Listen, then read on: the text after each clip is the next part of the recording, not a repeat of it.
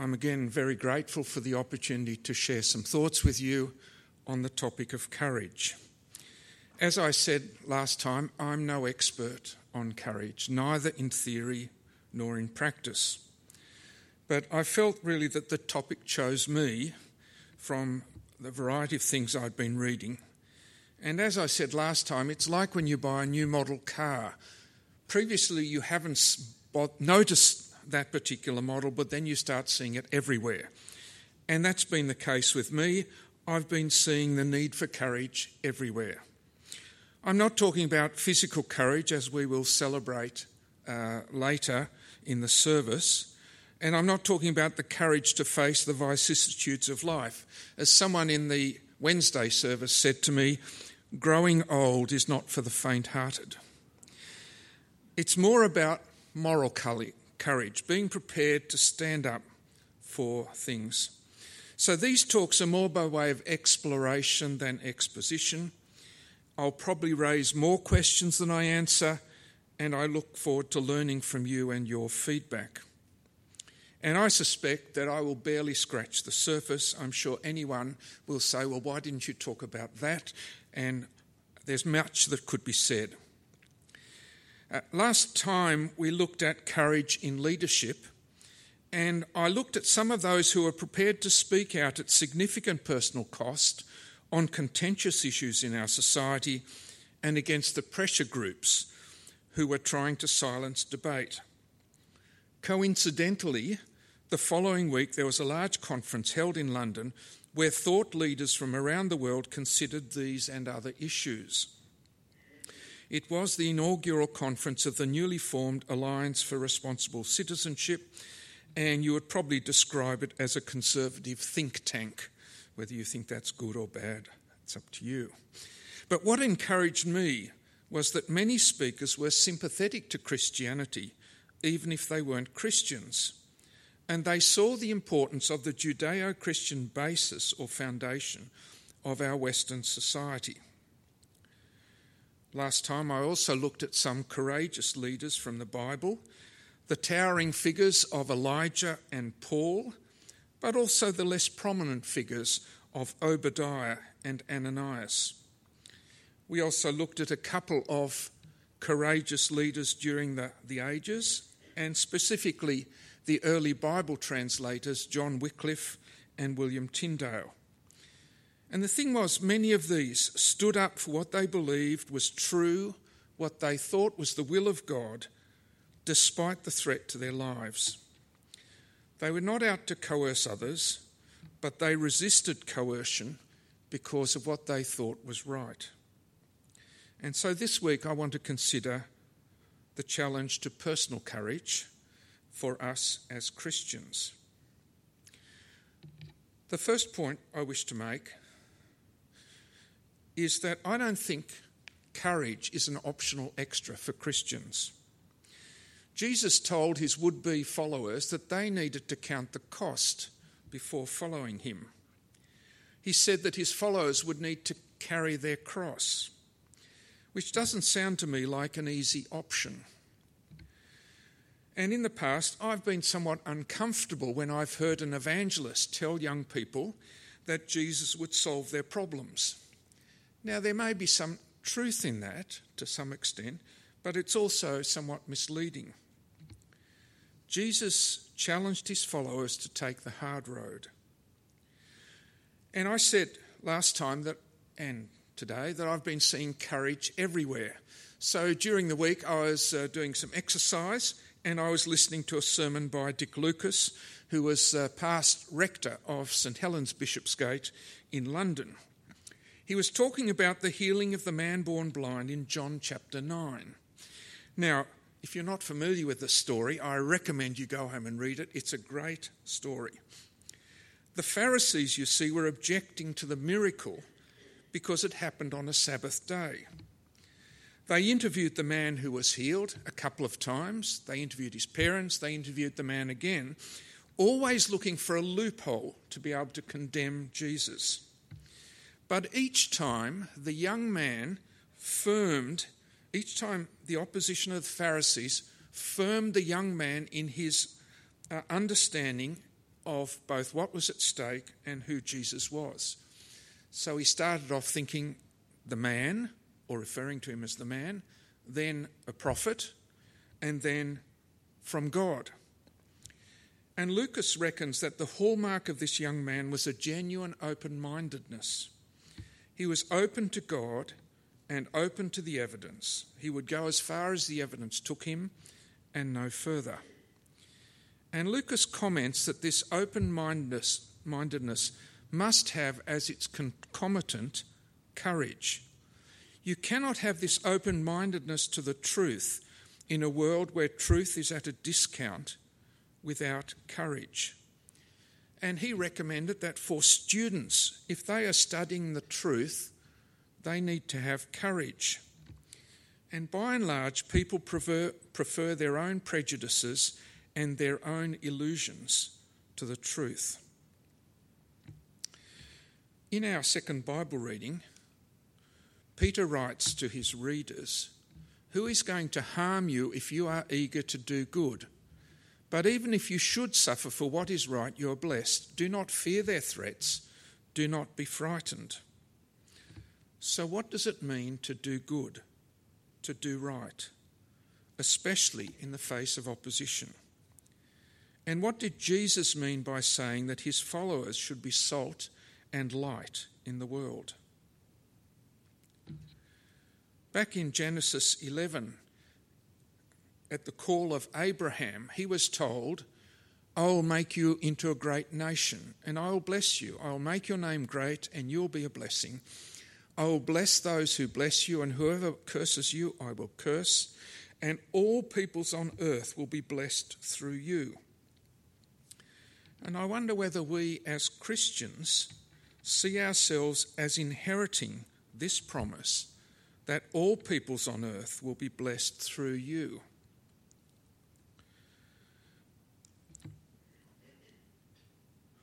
When the Jews were in exile in Babylon in the 6th century BC, Jeremiah wrote them a letter. And in this letter he said, This is what the Lord Almighty, the God of Israel, says to all those I carried into exile from Jerusalem to Babylon Build houses and settle down, plant gardens, eat what they produce, marry and have sons and daughters, find wives for your sons and give your daughters in marriage, so that they too may have sons and daughters increase in number there, do not decrease. You're going to be there for a while, settle down. Also, seek the peace and prosperity of the city to which I have carried you into exile. Pray to the Lord for it, because if it prospers, you too will prosper. Well, we do not live in exile, but we live in a post Christian society. Is it our role to seek the peace and prosperity of the city. And what does that mean? Are we meant to have an influence for good in our society? Well, that's sort of the challenge. How do you put it into practice? Well, uh, the topic of courage resonates with me because of my parentage. My parents uh, came to Australia after the war they survived the war. Many of their relatives didn't. In fact, they were swallowed up by the Holocaust. And I've often wondered what was it like to be a German under Hitler? Why did so many people support him? Why did so few resist? And I've just picked up three examples here of people who resisted. The first one, August Landmesser, I was put onto by Jeff Blore, who told me about this photograph. This was at a uh, shipyard where Hitler came to launch a new vessel. And as you can see, everyone was saluting his Hitler except for Landmesser, who had his arms crossed. August had fallen in love with a Jewish girl he hadn't been allowed to marry her because that would dilute the German race. But they had a couple of children, and in the end, his resistance caught up with him, and he was sent to do hard labour, and he died. Oskar Schindler is reasonably well known because of the movie and the novel about what he did. During the war, he employed Jews in a factory, and it said that he exhausted his fortune bribing Nazi officials to be able to retain his Jewish workforce. Now, I'm hopeless on names, so when I was trying to think of this, I had to do some Googling to find his name. And in the process of doing so, I actually found there was a long list of people recognised for protecting Jews during the war. Um, so, and many of them had some religious conviction, and that's why they were committed to doing what they saw was good. And of course, there was Dietrich Bonhoeffer, who was uh, raised in a cultured elite family, real leadership material. Um, and his family saw what was coming with the rise of Hitler and National Socialism.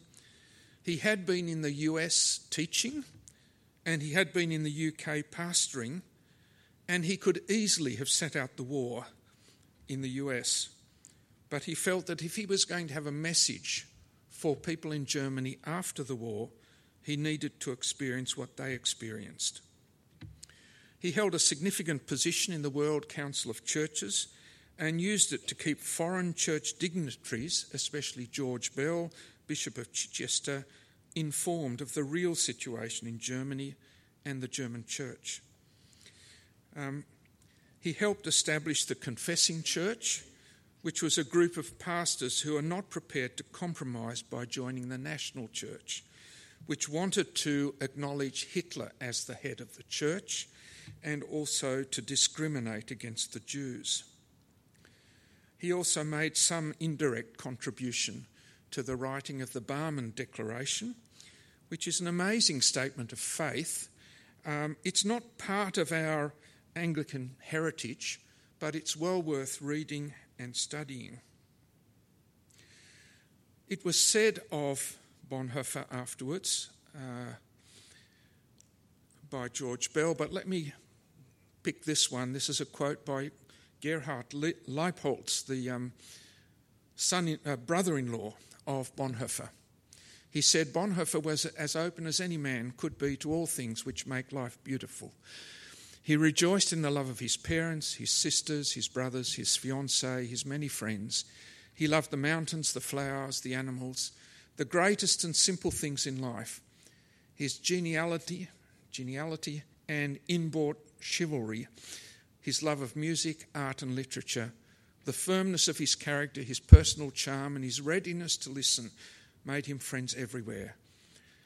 But what marked him most was his unselfishness and preparedness to help others up to the point of self sacrifice. Whenever others hesitated to undertake a task that required special courage, Bonhoeffer was ready to take the risk.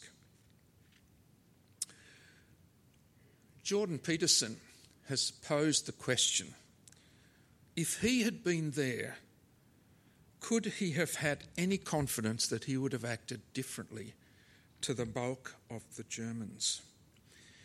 Um, and I, these sorts of things have impact on me, and I have a determination not to be swallowed up by groupthink.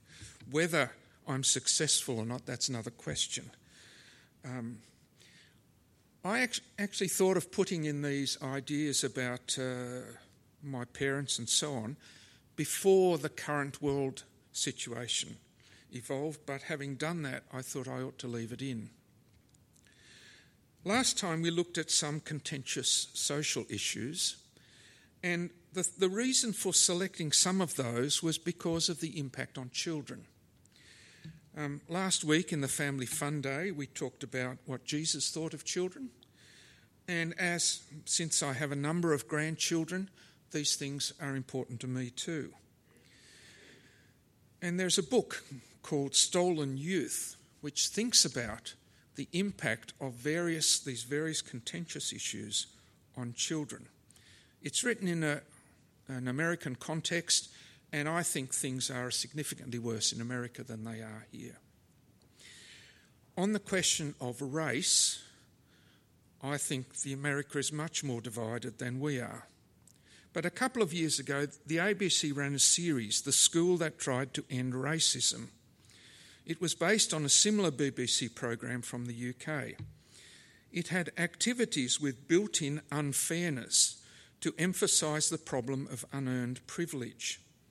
It had discussion sessions where 8 to 10 year old students talked about what they had learned. One blonde girl meditated on her white privilege and apologised for it. Non white children were left in tears because they were told they were victims of a deeply racist society. The problem I had was that I couldn't see that the school was a hotbed of racism. So, why were they pushing this agenda onto these children? On the question of climate catastrophism, it troubles me that teachers are frightening children with apocalyptic scenarios. Why are they co opting children as foot soldiers in protest marches? Do the children have understanding of the issues involved? Do they have the maturity to evaluate competing claims? Have they been presented with alternative views? As this book says, every hour spent on indoctrination is an hour less spent on fundamental learning. So, as I thought about these things, I wondered how should I respond as a concerned grandparent? And the answer I came up with is where possible, I will urge the parents of our grandkids to be involved in their children's school so they know what is being taught. And where possible, I would urge the parents to adopt the advice of Jonathan Haidt. Jonathan Haidt is a sociologist and psychologist in the United States, and when he considers the harm caused by social media, he recommends that children should not be given access to social media before the age of 16. I'd like to now think about the example of Daniel. Uh, John Lennox wrote a book, Against the Flow, which is a great title for these talks, um, where he looks at uh, Daniel and his experiences. And as Tim introduced it, uh, Daniel was caught up in the conquest of his country and taken from their homeland and trained up to be leaders in Babylon. And they could have resisted everything and say, Look, this is a pagan society. I want to have nothing to do with it. Find someone else. Alternatively, he could have said, Well, let's bide our time. Let's wait for the situation to stabilise, and then we can think about what we should say. I don't know if they were aware of Jeremiah's letter to the exiles, but what they did was they went along with most things, but they raised the question of food. We don't know exactly why. Maybe because they were brought up uh, with certain food laws, they wanted to stick with them. Maybe it was a question of how the animals were being slaughtered. Or maybe it was a matter of avoiding food with idolatrous uh, associations. Maybe the food had been offered to their pagan gods. So they resisted respectfully, and their stand was honoured by God. They had proved worthy, and they would face more extreme trials in the future. John Lennox reflects on his own experiences as a young academic or as a young research student. Some senior Oxford dons cornered him and told him that if he wanted to be a success in academia, he would need to give up his foolish notion of his Christian faith. So he asked the Dons, well, what did they have to offer as an alternative worldview? And when they had put forward their idea, he said, well, actually, I think Christianity is better than that. And I believe that his stand was honoured by God, both in his academic career and in his Christian apologetics. He was prepared to put his head above the parapet, and he was able to debate publicly with the likes of atheists like Richard Dawkins. Now, I include the examples of Daniel and Lennox here because when they made this stand, they were not leaders. They were caught up in something and they were prepared to take a stand. There was a critical choice and they committed themselves.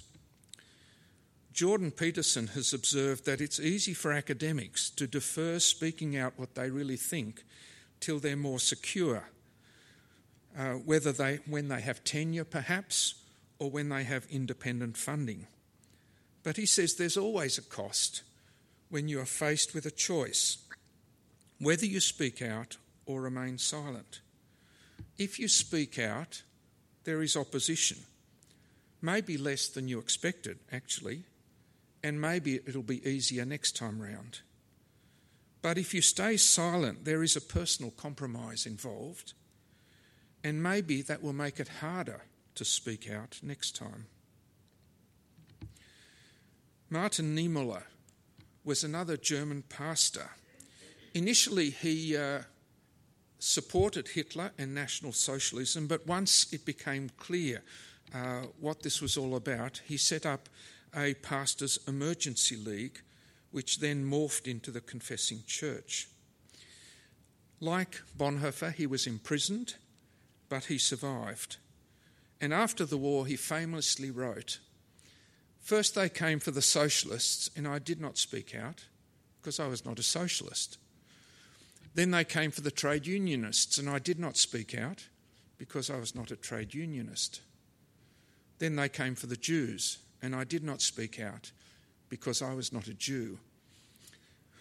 Then they came for me, and there was no one left to speak for me. Well, I hope that some of the things that I've shared with you might challenge you to think about these things, whether you agree or not, it doesn't matter. Uh, but just to think about the role of courage for us as Christians.